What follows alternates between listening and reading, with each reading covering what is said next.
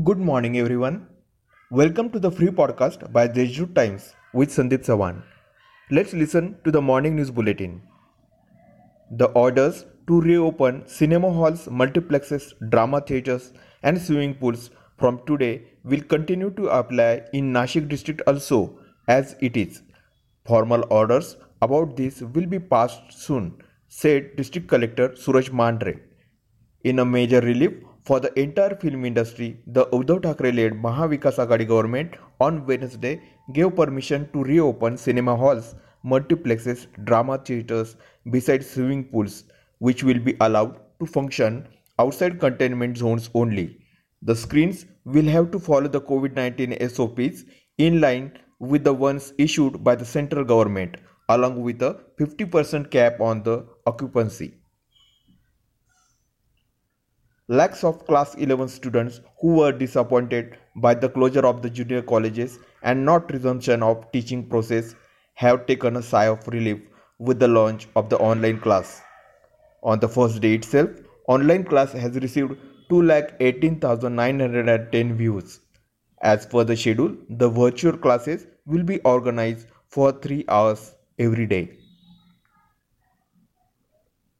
The Manmad Kurla Godavari Express train service is closed for the last 8 months due to the COVID-19 lockdown. The Pravasi Sangatna has demanded immediate start of the service.